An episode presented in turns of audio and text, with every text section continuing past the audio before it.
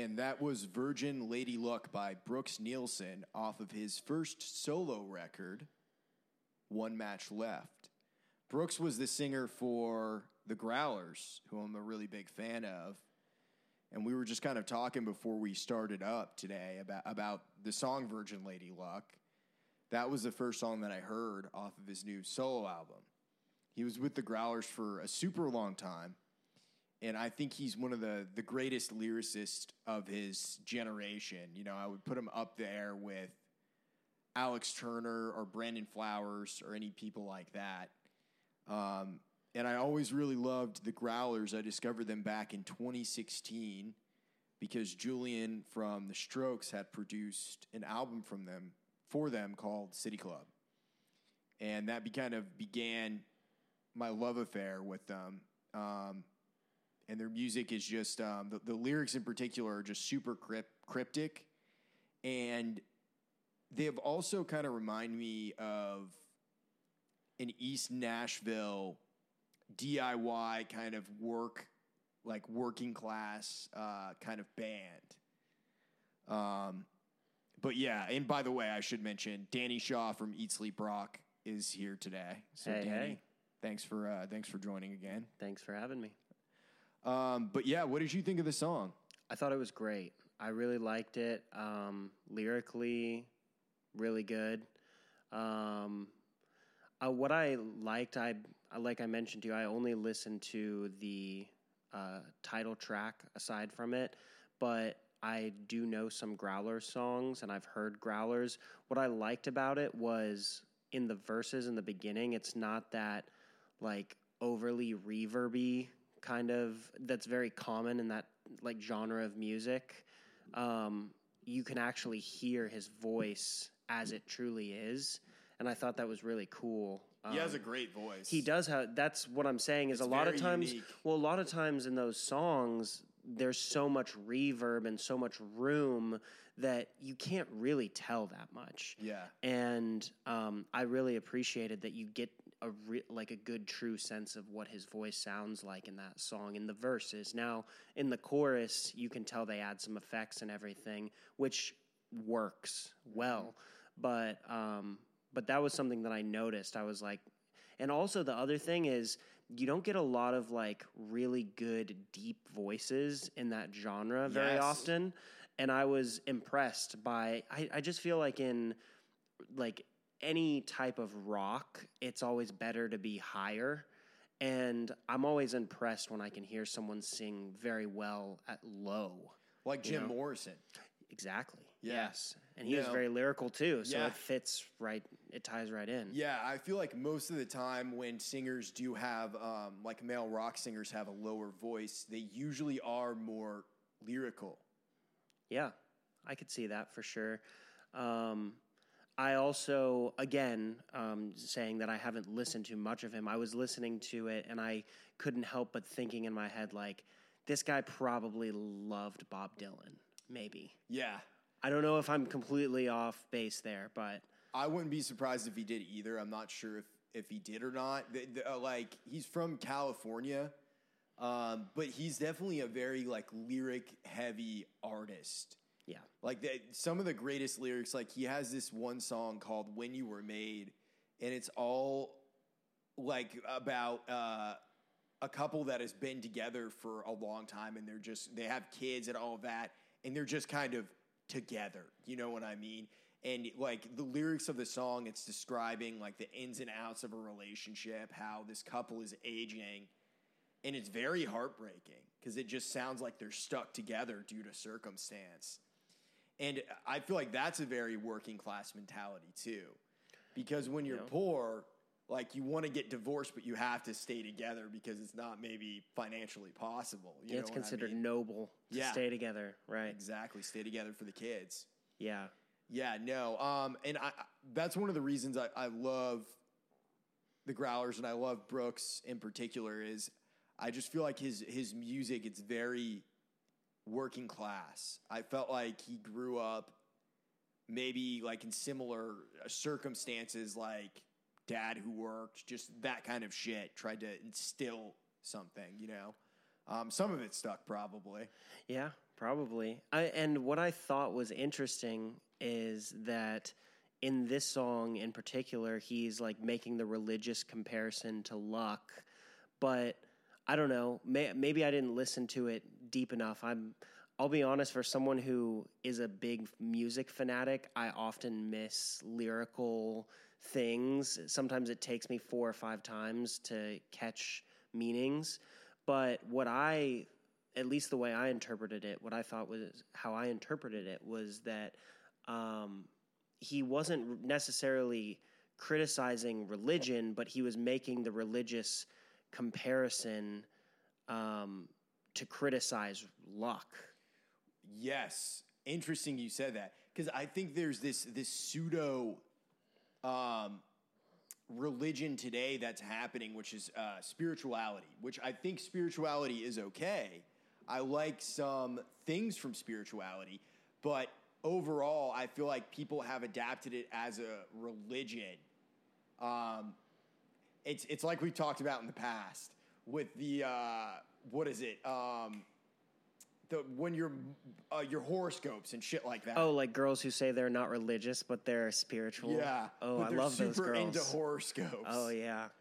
you know, and th- they'll like mock religious people, yet they'll be like, "Yeah, it's Yeah. because the moon's in the stars." That Those are the high." ones you take home to mom. Yeah, exactly. but yeah, so um, there's one other song I really loved on the album, "Rock and Roll with All of You." The whole record is great.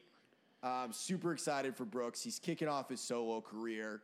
Things um, things seem to be going well. He's he's a real DIY guy. I'm I'm very excited for him.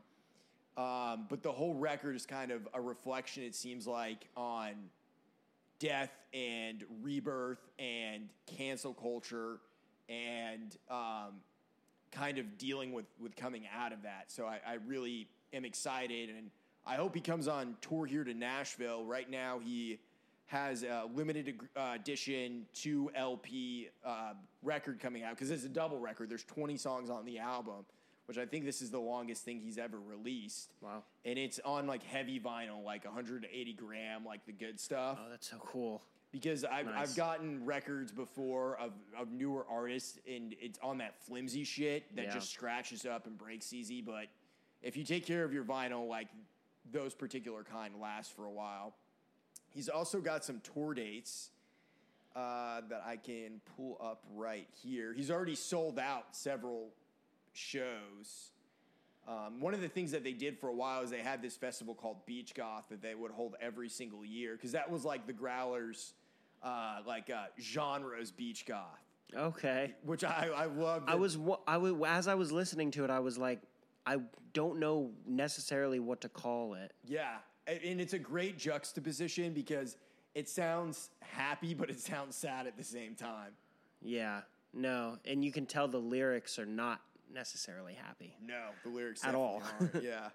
Uh, June 25th in Ventura, California, at the Ventura Music Hall. That is on sale.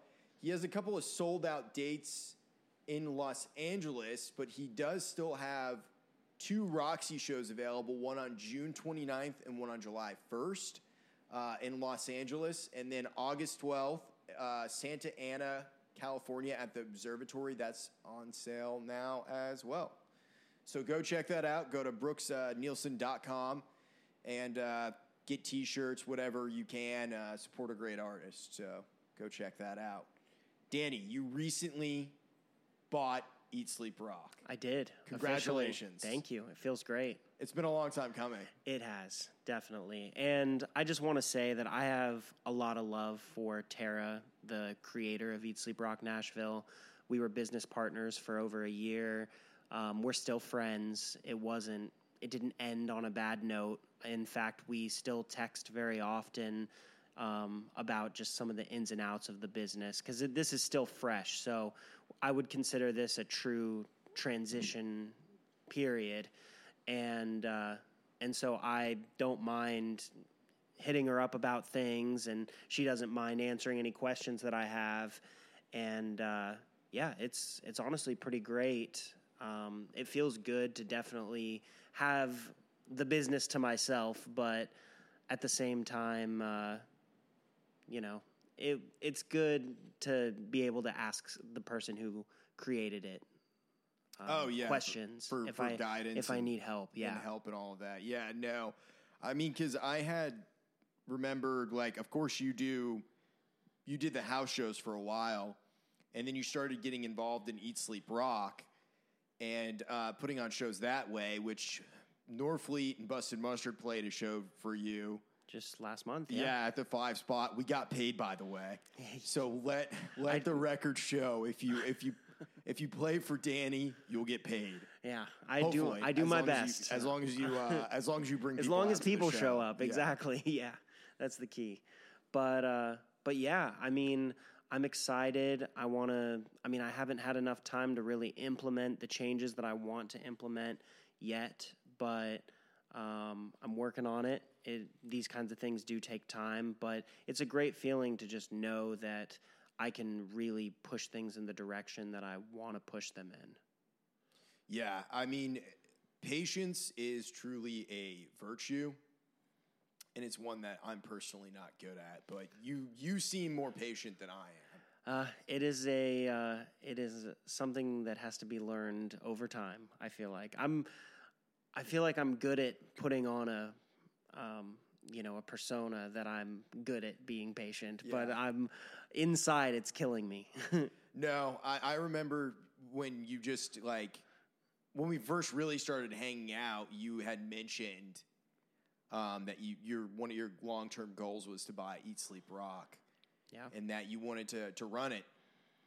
And I thought it was a great idea right away because you're definitely like in our scene, the East Nashville scene. You're the most business savvy person that I know.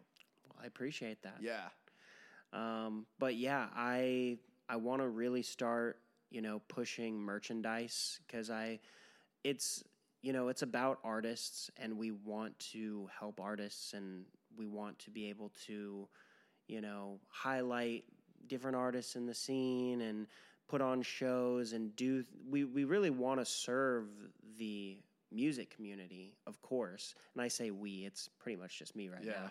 But that that will change.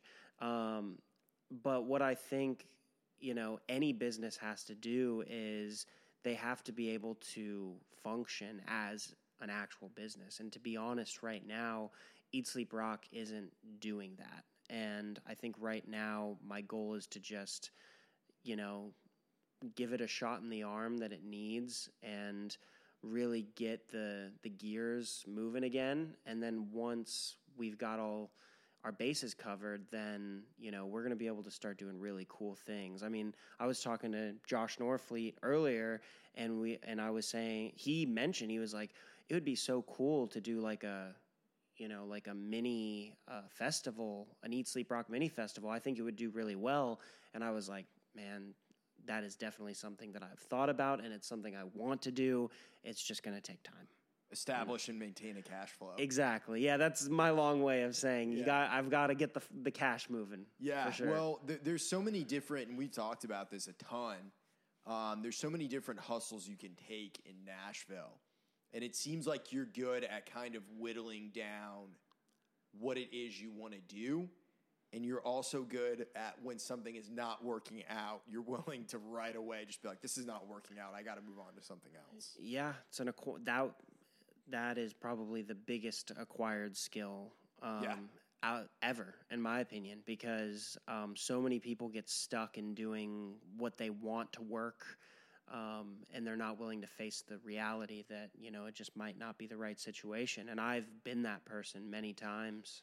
For sure. And I think we're surrounded by, being in Nashville, we're surrounded by a lot of artists, so they're very idealistic about the world and what they want their careers to be, which I think it's great to be idealistic about creating and being artistic, Yes. but you have to be realistic. You, you have to separate the two. You have to separate your artist hat and your business hat. They're really different times that you have to utilize both. Because, like, when you're in the act of creating, you just have to be a creator. You can't think of anything else. Right. You have to let the work be the work.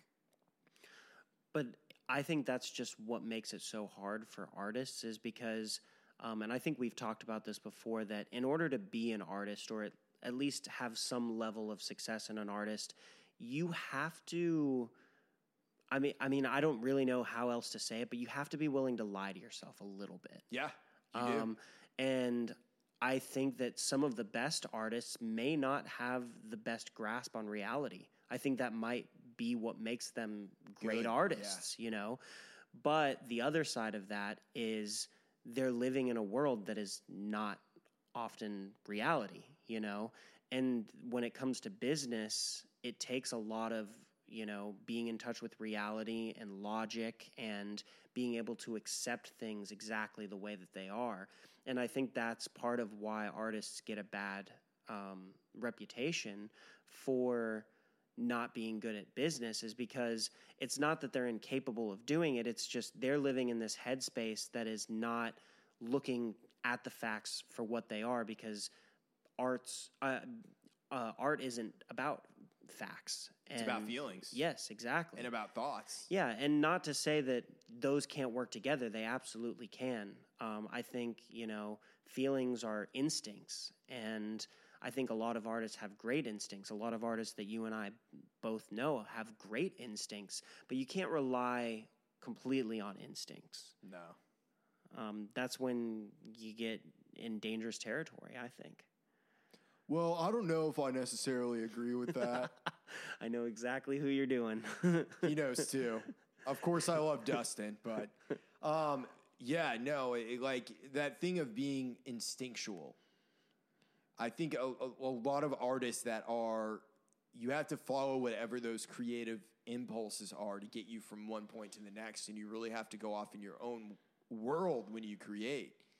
But it's your own world and also reality they collide with each other because they just don't mesh. Because it, it like i think for me the kind of music that I, I make and what i try and do i am i'm i'm making an idealistic version of the world that i want to live in which is constantly like every song i try and make is like a gunfight to a quentin tarantino movie like that's Yeah. just what's in my head you know what i mean it's not necessarily that i want to see gunfights everywhere right.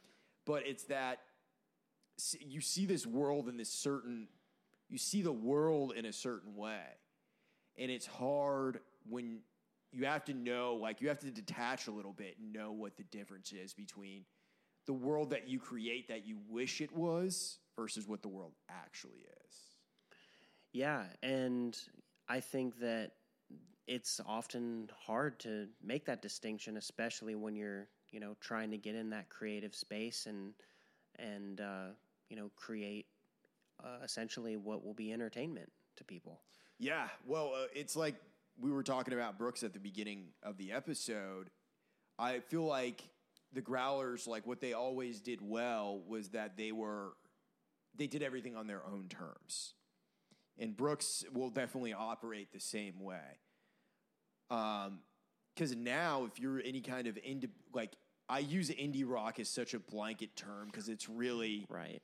it's really anybody who plays instruments. Yeah, it's like pop. Yeah. You know, it doesn't mean what it was supposed to mean Yes. initially. I get you. because even like major label bands are called indie rock. Right. Um, but if you're any kind of like artist where you're playing in some kind of traditional setting other than what is prevalent today on the radio, you you do have to kind of take charge of everything. It's like these books. You were reading uh, this book that I just got the other day, where it's like it says cyber PR for musicians. It's just like I have to get that. I have to know what it, it says because there's no nobody that's going to come along and do it for me. Yeah, that's so true. I I told you right before the episode, like I want to. Once Yeah. you're done with it, I'm gonna. That's the one you were drawn to yeah, too. yeah. No, I mean they all look good, but that was the one. And also PR is one of those things. When I see it, I'm like, oh, I yeah, I'm in. Yeah, you went to to college for PR, right? Yeah, that was my major. What was that like? I mean, to be honest, the low level stuff is like kind of obvious bullshit. Um, you know, they teach you, they think that everyone's going to go get a job at a PR firm and that you're going to be, you know, working on these big PR campaigns where you're, you know, like I had a, a class that was pretty much all about like learning Adobe InDesign, um, which I, I'm not hating on. You know, if you use InDesign, great. Adobe is great. There's What a kind lot of program is it? it's uh, it's similar to. Um, I I'm actually not. I pretty much mostly just use Photoshop and um, what's the video one? Um, Premiere. Premiere. So I'm not. Um, completely up on all my Adobe stuff, but I it's similar to Illustrator, but it's more tailored to um, creating like physical um, like pamphlets and um, Interesting. it, it's meant to create like um, like physical advertisements and PR tools. Basically, is the way I understand it. So, um, but it's very similar to Illustrator. Um, but you can create like pamphlets and brochures and things like that. And um, now I will say there was value in learning proper design etiquette because like i remember before uh, i took that course i was like mixing fonts and you know colors and stuff like that and i i did learn that you know especially and we were just talking about well we kind of brushed over the importance of you know like social media and stuff but um pr plays a huge role into how you can like manage a social media account or multiple social media uh, media accounts and I think that, you know, having a brand, everything is important from, you know, what fonts you use, the colors that you use, um, the background of the photo that you choose to use. All of those things play a role. And I was never thinking like that before I took um, a course like that. And it, it really taught me how, you know, like colors and style and all that stuff play a role in defining a brand. And so that was really cool. But then I had really cool classes. Like um, I had a crisis PR class, and that really, I was so into that because I loved arguing in general. And so we used to do these exercises where um, and it w- what was so cool is it was right around the time that uh, shout out to Megan Barry um, when all the Megan Barry scandal. yeah. I was in that class when the Megan Barry scandal was happening. so and- we should say first what the Megan Barry scandal was. Y- you can if you'd like. She was the mayor of Nashville. Yep. and she got busted for having an, uh, an affair with her head of Head security. of security, exactly. And uh, they were basically taking trips to like Rome on taxpayer Yep. dollars. Yes, it was a. It became a taxpayer money issue. Yeah. Correct.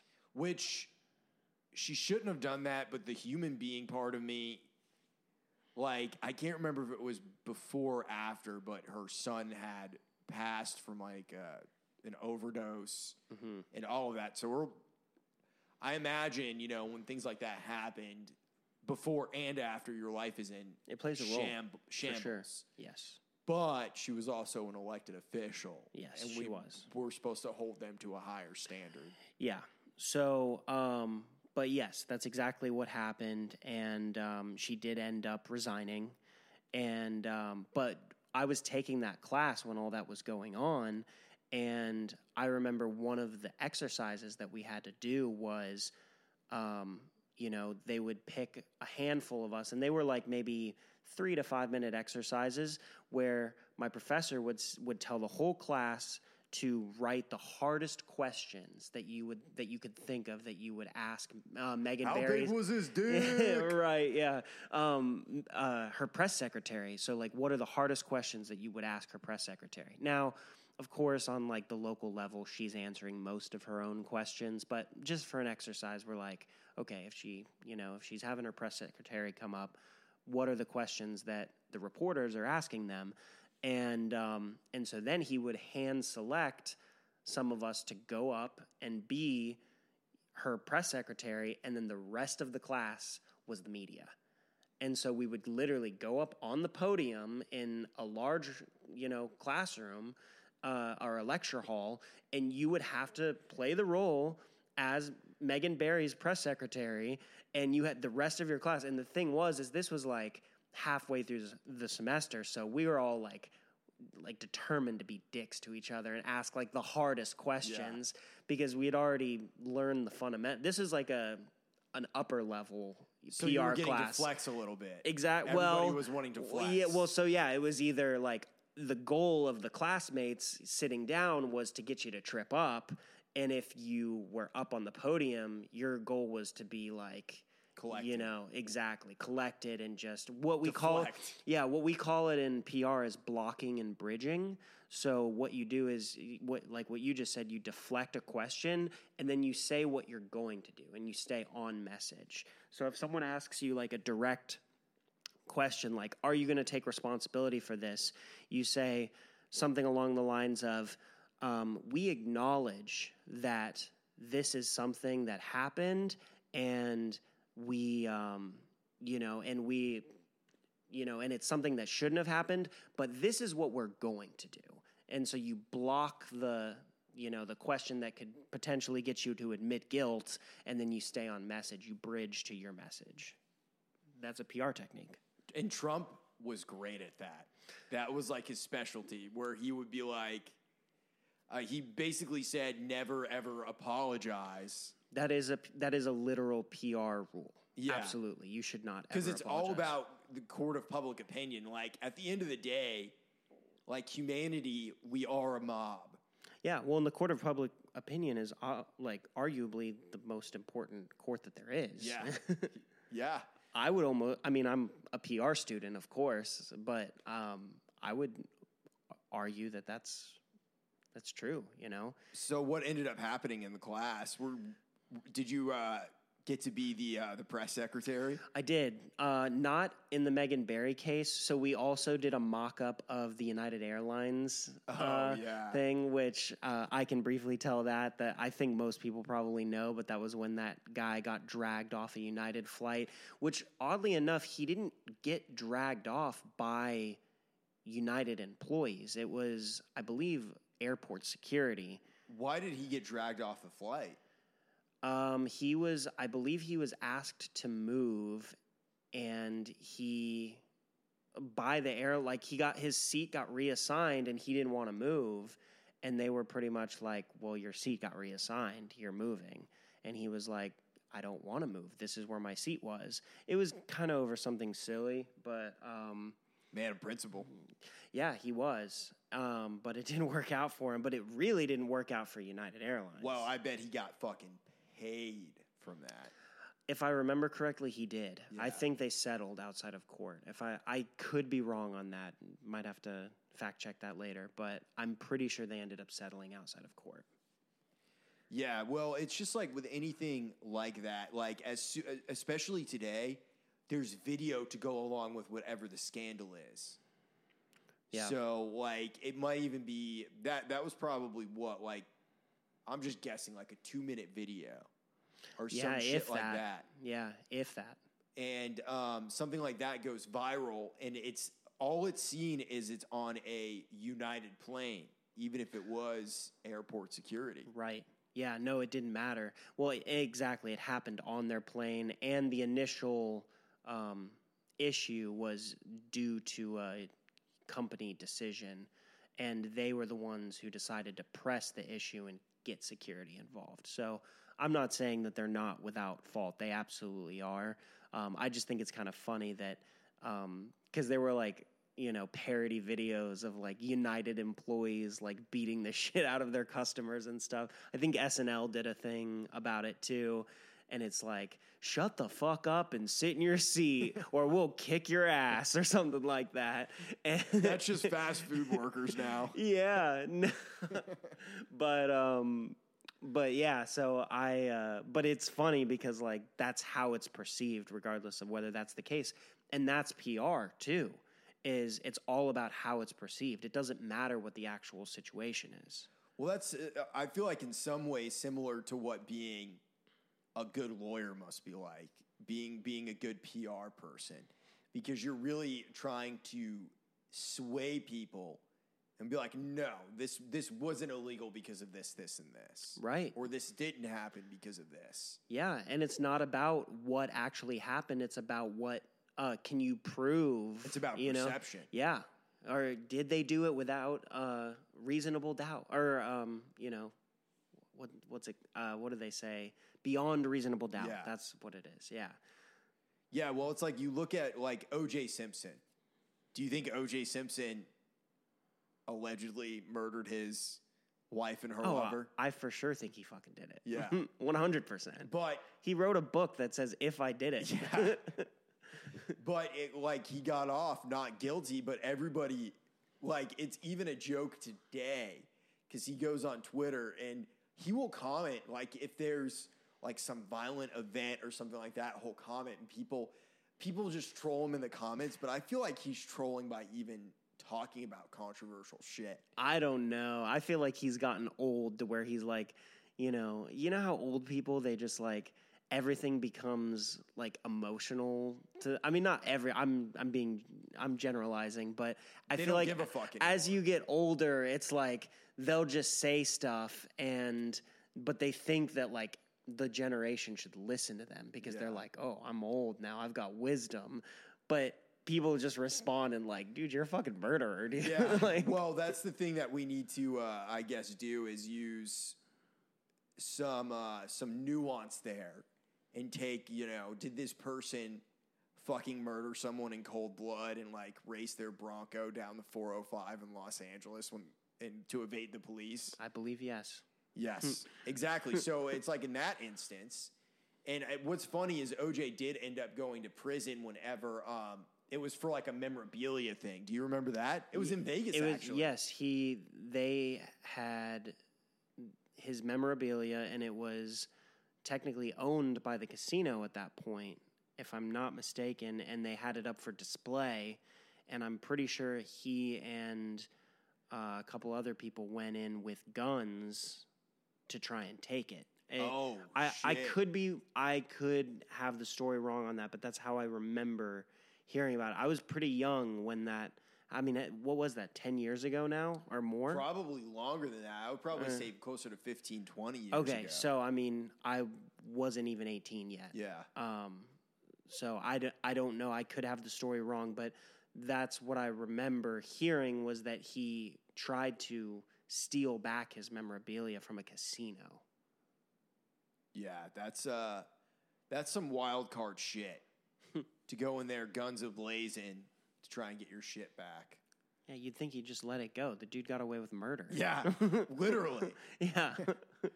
Yeah, no. I mean, in in our society, guilt is perception. Yeah. The truth is, he probably needed that because he lost his civil case and was in debt like tens of millions of dollars Yes. to the family. Yes. Um, yeah. Yeah. So- Oh, the OJ Simpson thing is is interesting because it, like, when I was a kid, I didn't. The only thing I really knew about him is that he murdered his wife allegedly, and her lover allegedly. But um, like you hear older people talk about it, and they remember OJ grow like growing up, and he was like an American like folk hero. Right. Yeah.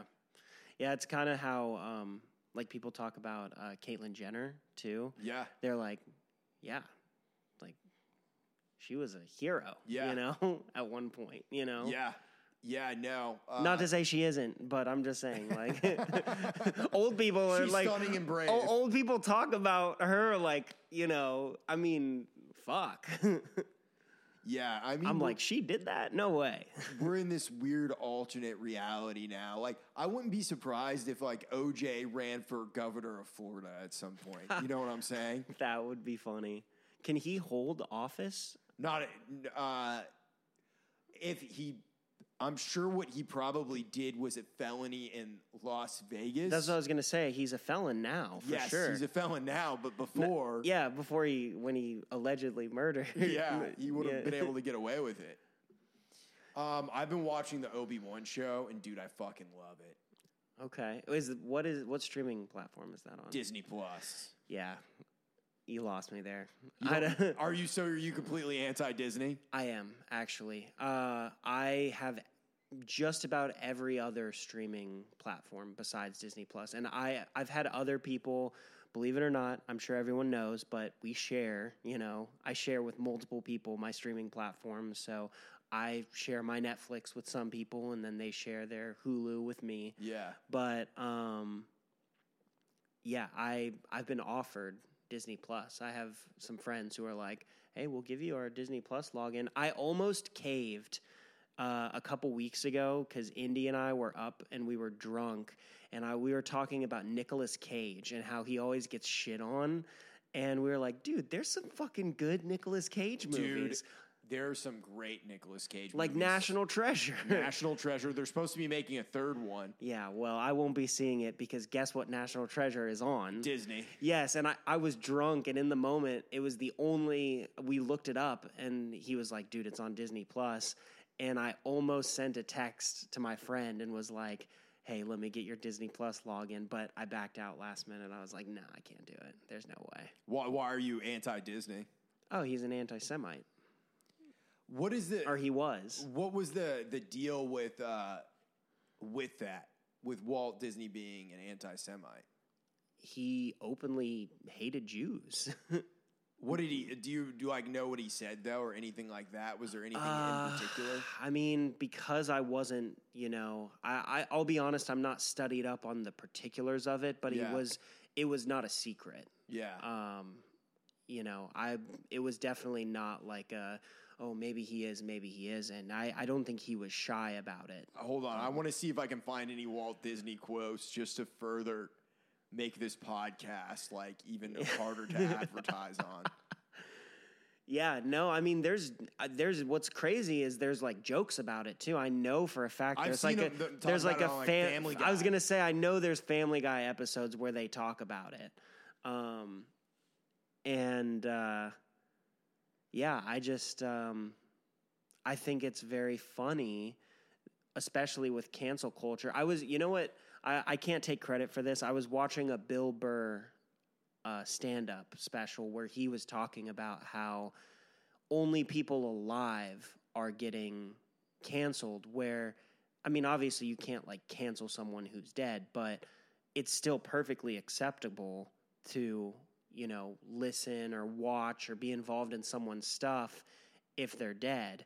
Um, and Bill Burr, his twist on it is like, really what they're getting canceled for is being alive too long. That's like his whole joke Yeah, no, Um, that's very true. but but he brings that up. He's like, uh, I don't remember exactly who he's talking about, but I guess my example would be like, you know, God forbid we watch a movie with Kevin Spacey in it, but you know, it's okay to, you know, be a, a Disney fan and you know say that you go to Disney World every year, and you know, I mean, there.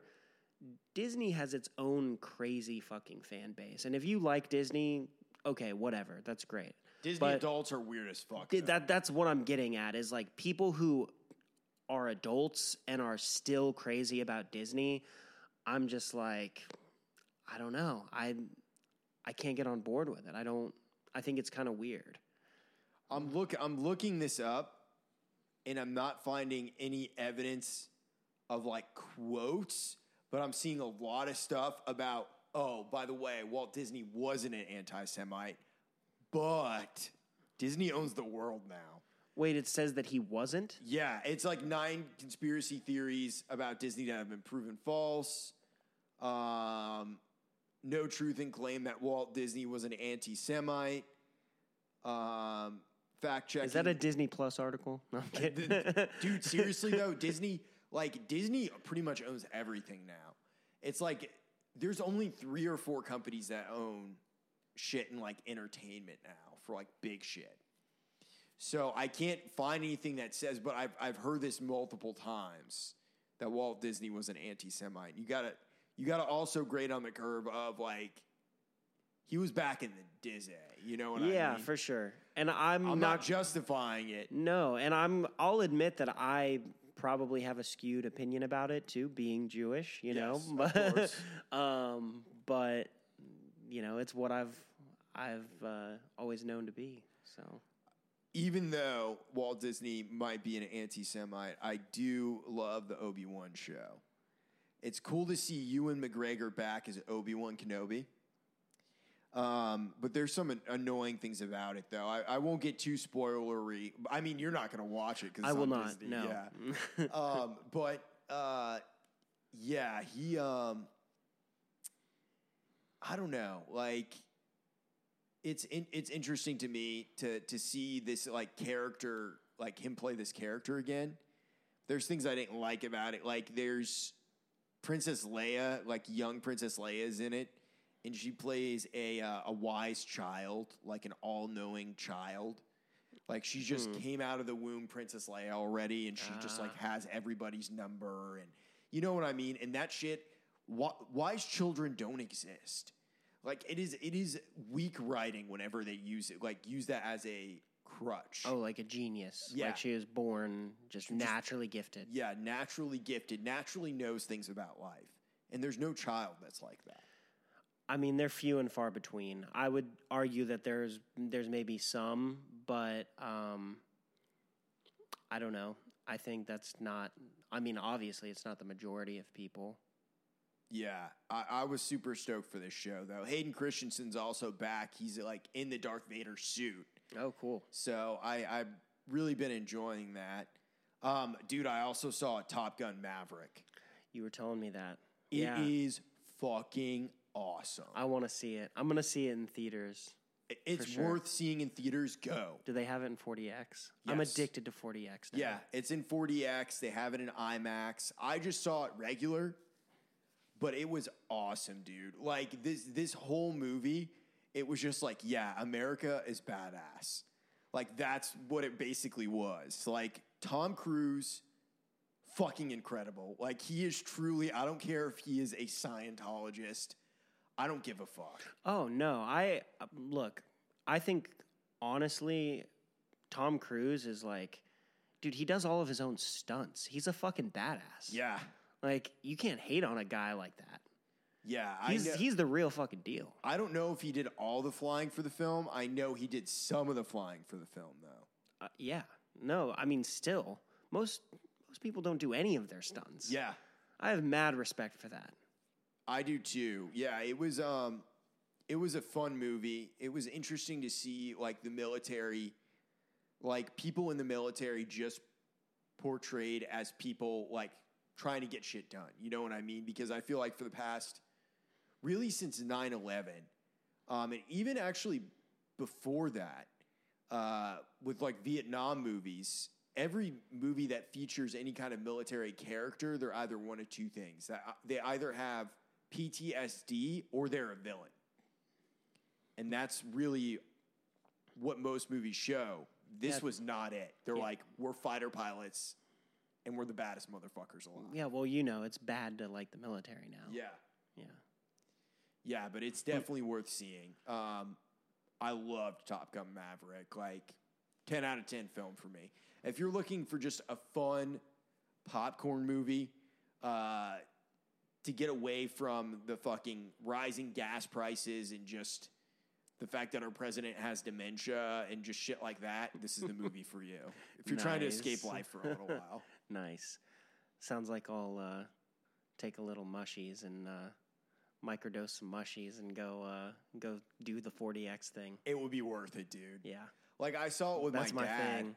My dad was in the Navy for 20 years and he was like leaning over to me and telling me like Navy shit during the movie. Yeah. So that was kind of cool. And he um he also said that like the sound for the film was really good. He's like, that's what it actually sounds like to be on an aircraft carrier. And he's like, I started remembering all the smells. Oh, cool. Yeah. So he was just like telling That's me unreal. telling me shit like that. And he's like, I asked him like after the movie got over, was like, did you have a flashback? He's like, yes.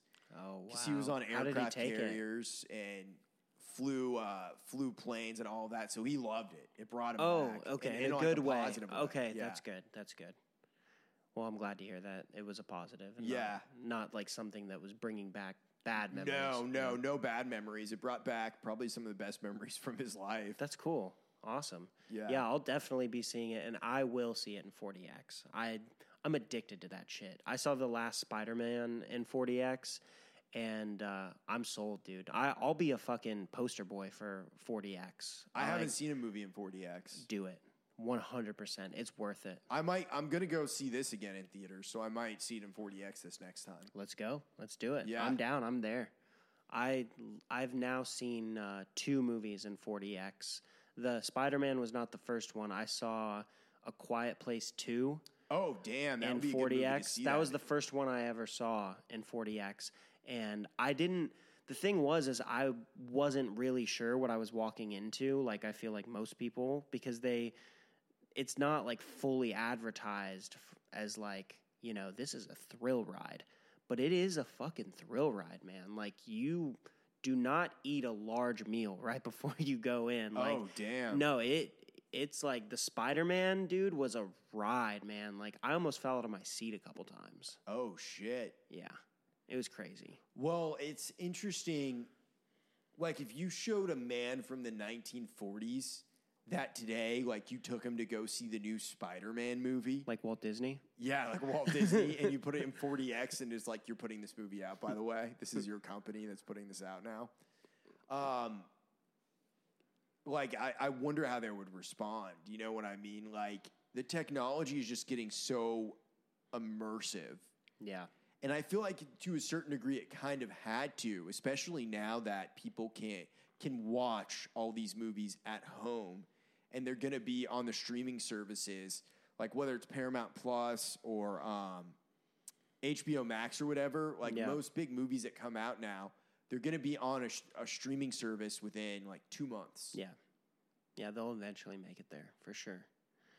Um, but yeah, I uh, I'm a big advocate for 4DX. I think it's awesome. I think it's fun. Um, something I've been watching recently. I, d- I was curious actually if you've seen it. I'm surprised that not more people have seen it because I've been asking everyone because I'm like. I watch a documentary and then I'm like obsessed with it. Uh, the Cocaine Cowboys. Oh, did you yeah, dude. you did watch it? I I know it's not new. I'm usually like several months, if not a year, behind on documentaries. Usually, I, I'm always like, I remember when um, what was the last big one that it, uh, I got obsessed with? It was the one where it was about the. Uh, what was it? It was the lady who was like taking drugs from the, um, like the evidence lab, and she was like a drug tester for like police evidence or something like that. Do you know, do you remember that conspiracy or that um documentary? No, I don't remember it. I can't think of the name of it. It's escaping me right now, but it was on net. I think it still is on Netflix. But I remember I could not shut up about it. But I remember everyone when I finally mentioned it to them, they were like, "They're like, dude, that documentary came out like a year ago," and I was like, "Well, sorry." What did you think of Cocaine Cowboys? Amazing. I loved it.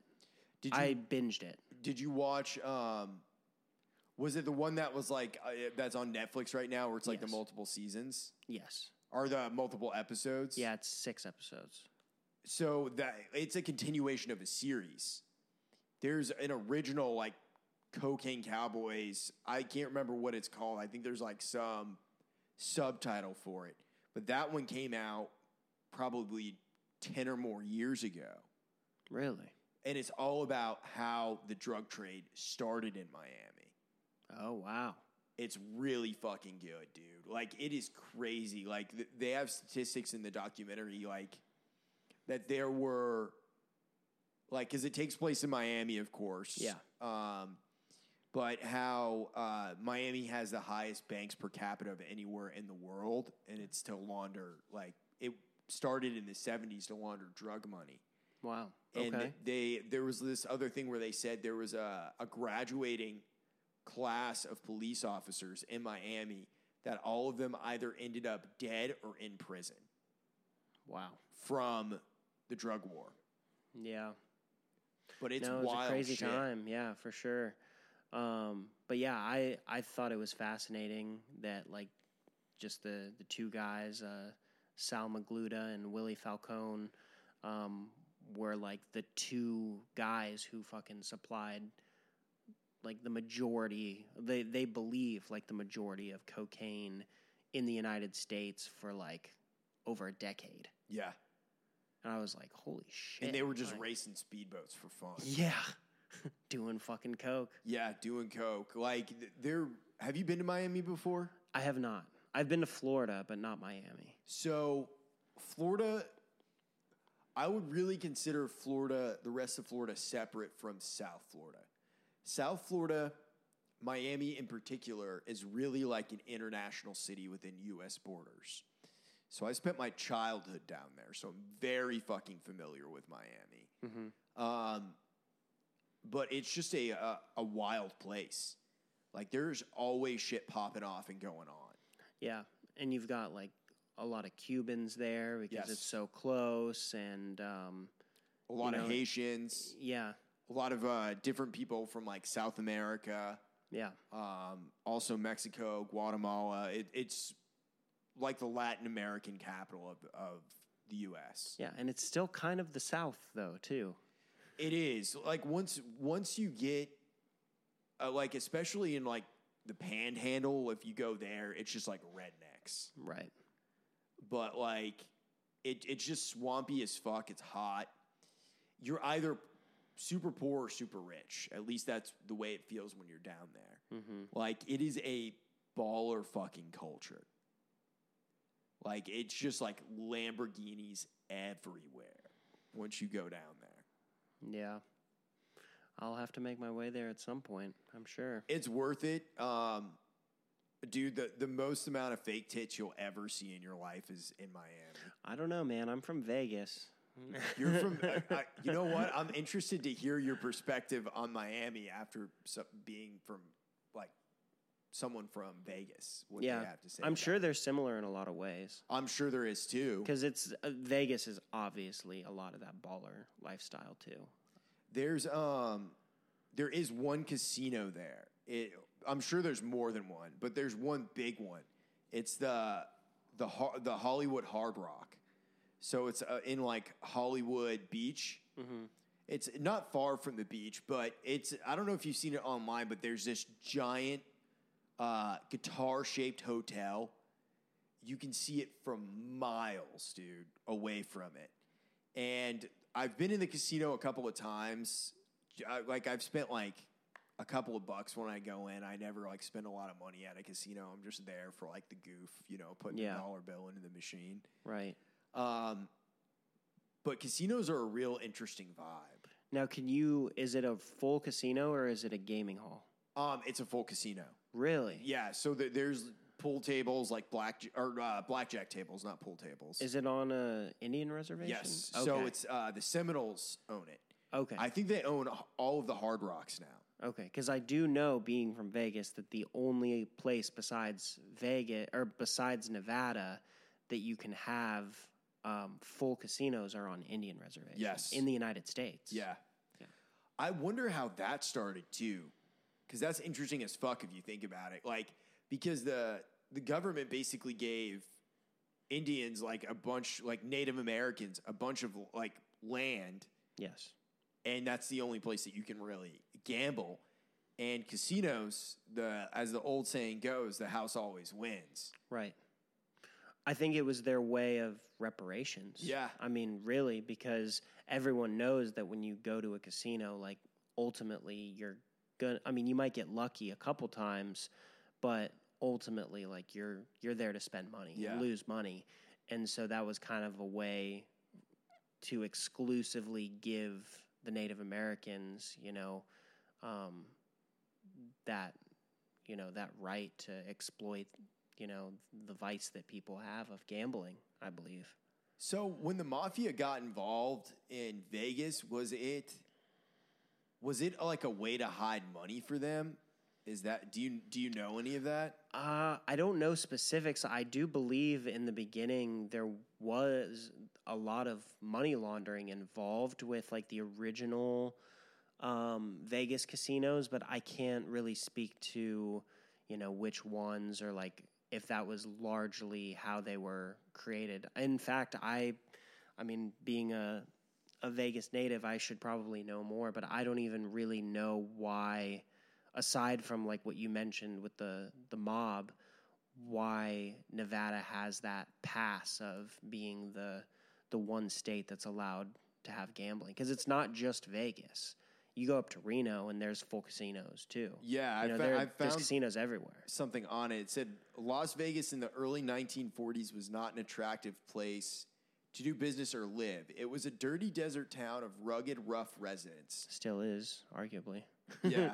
uh, travelers taking U.S. Highway 91 cut right through the city on their way to California. It was not a place for stopping over until New York City organized crime bosses Meyer Lansky and Frank Costello sent well-known gangsters Bugsy Siegel to sent well-known gangster Bugsy Siegel to Vegas.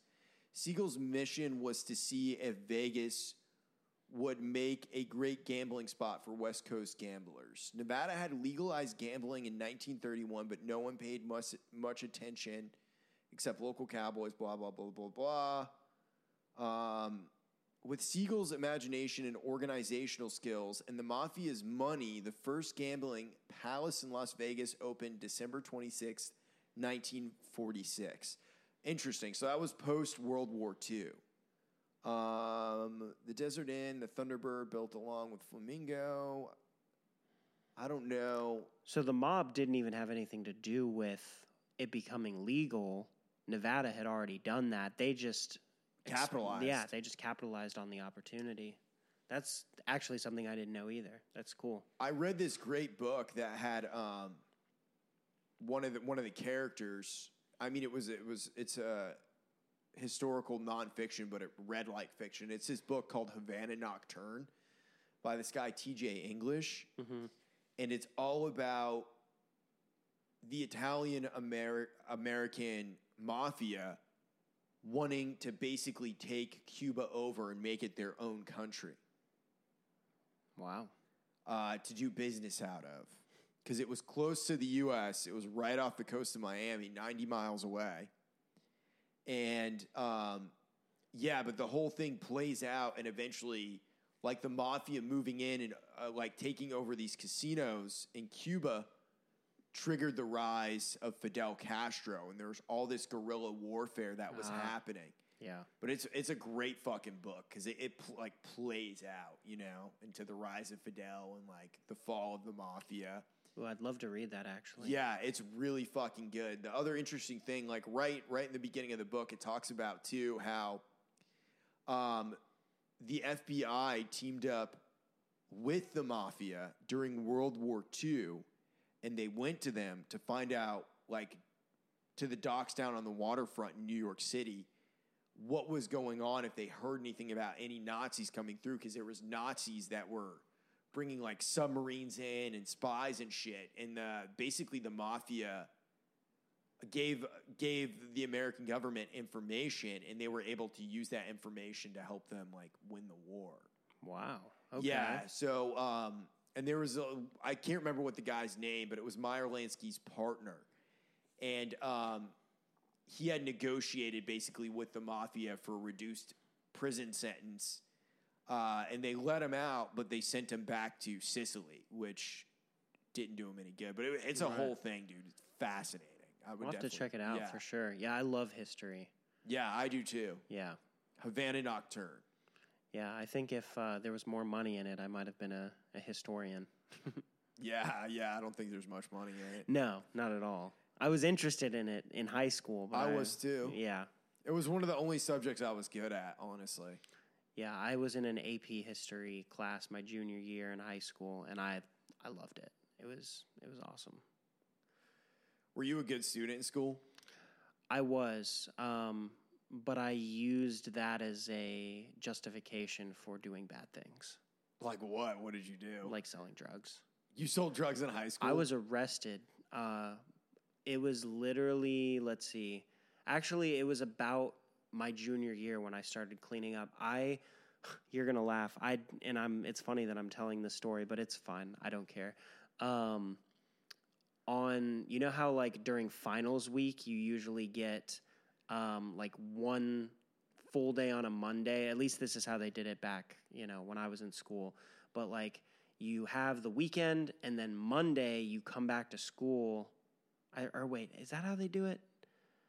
They have the weekend and then you come back to school, you get a full Monday and then you start finals. So Tuesday, Wednesday, Thursday Do you have like a full Monday off, or is it a full Monday of normal classes? of normal classes. It's like a stu- it's like study day. I think is Okay. what they called it. Is did they do it that way at your school? No. Okay, well at least at my school that's how they did it. they So- did ha- like half days.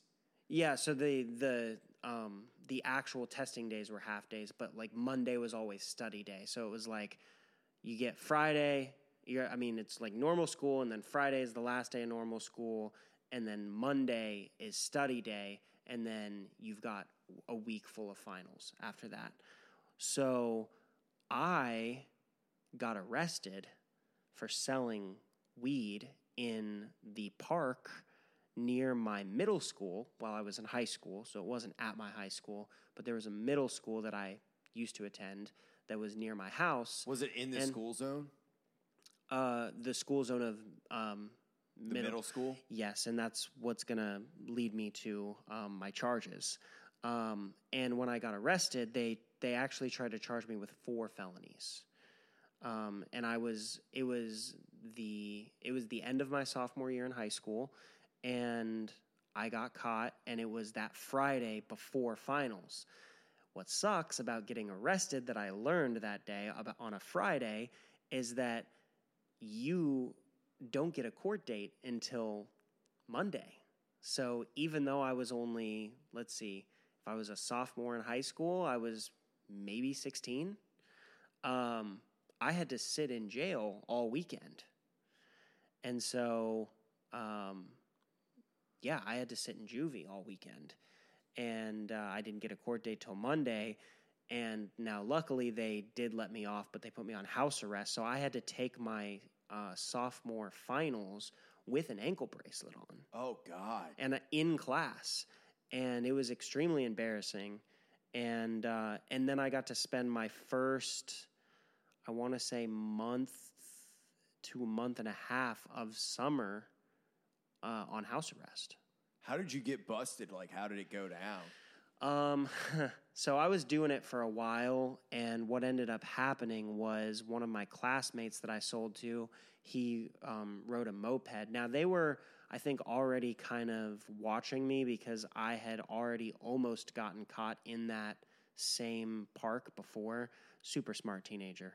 Um, on another night, probably like a month or two before. But this was during the day, and so I couldn't sell out of my house because my, my dad was home. And so I would go to the park, and what I would do, um, shout out to my high school girlfriend, I would uh, keep all my shit in her trunk because she had the better car at the time. And so we would just all be hanging out at the park, like throwing a football.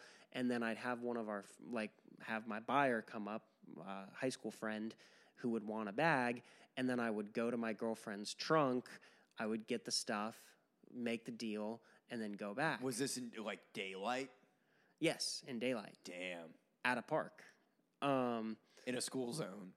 Yes, uh, a park right across. That was one of the felonies. Was because I was, uh, you know, committing a crime uh, within. I think it was like hundred yards of a school or something along those lines. Or I don't know exactly how they use the parameters for that, but it was one of the felonies. Was that it was so close to a school, and um, and so what happened was the uh, the kid who was picking up from me when he left on his moped, he didn't signal when he was making a turn.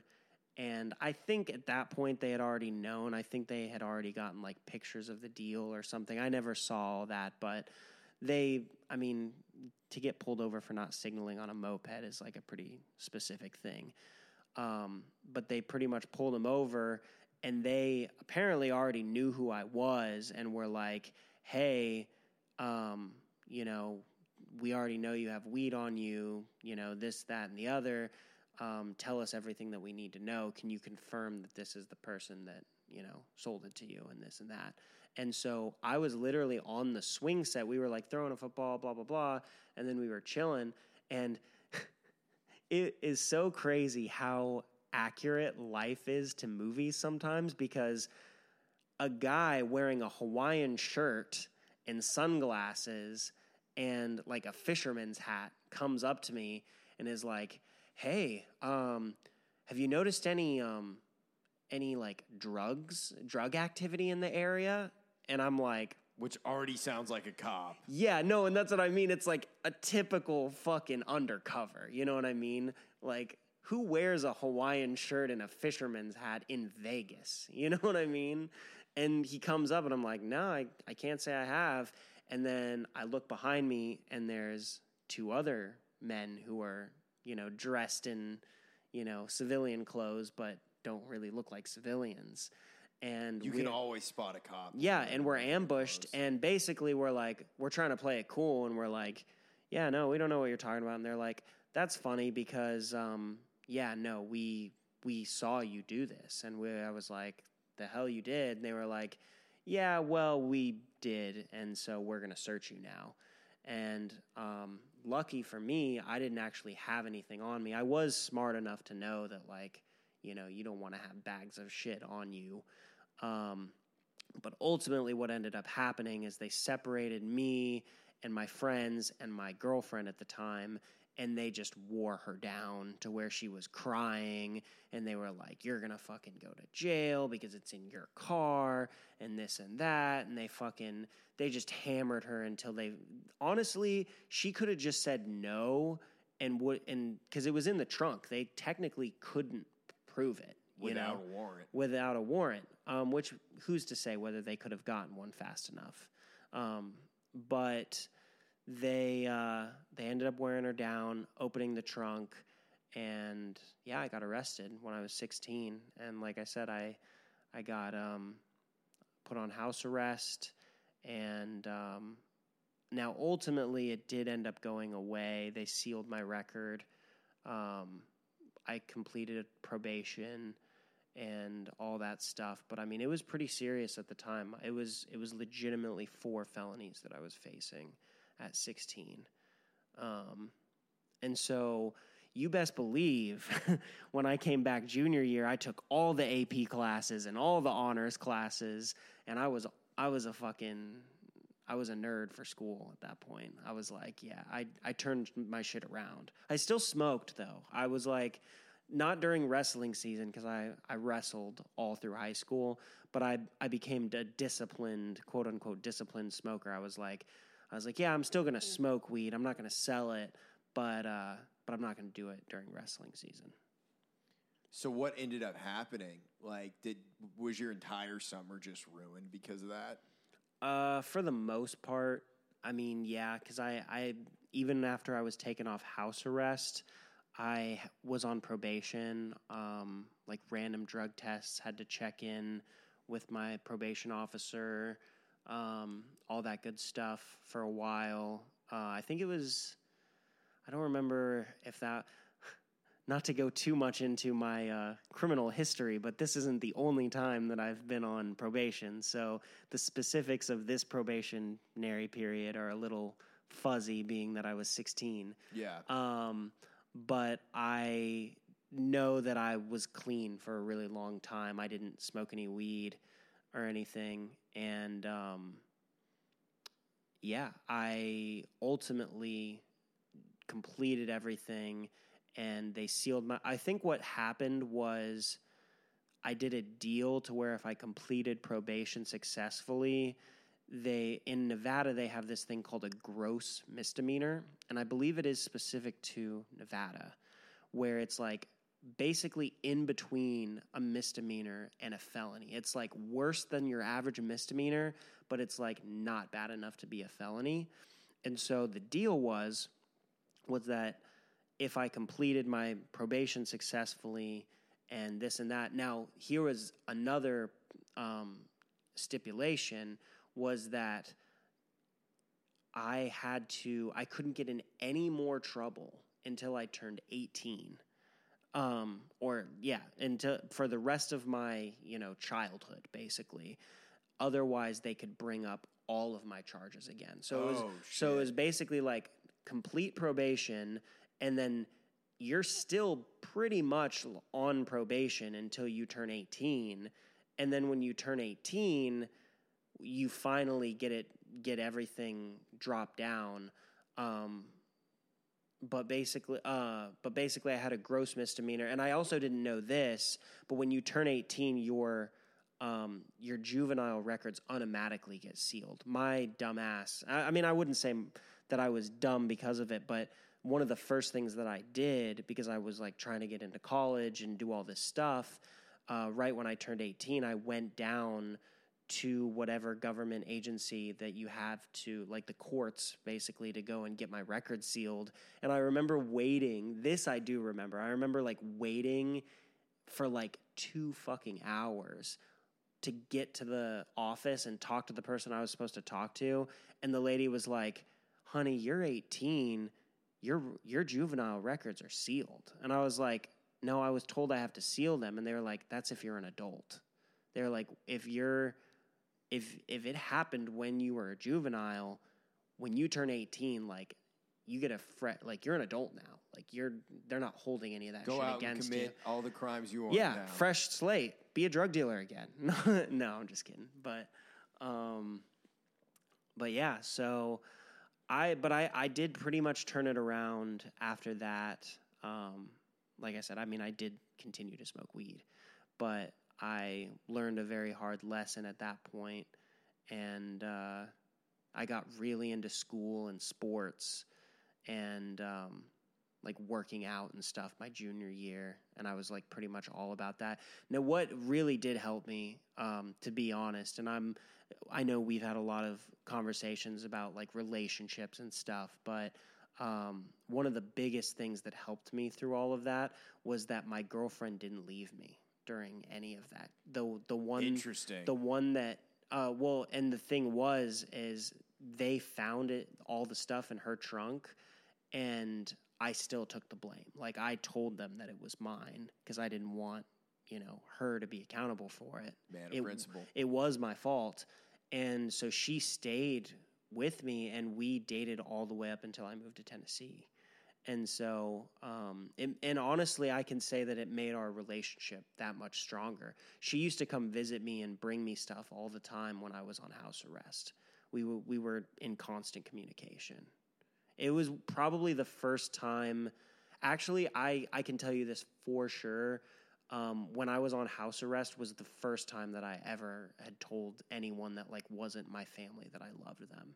And i told her that i loved her because she continued to stick around at like probably literally like my lowest point Because she could have just dumped you. oh yeah easily i probably would have dumped me Well, Danny, you've come a long way.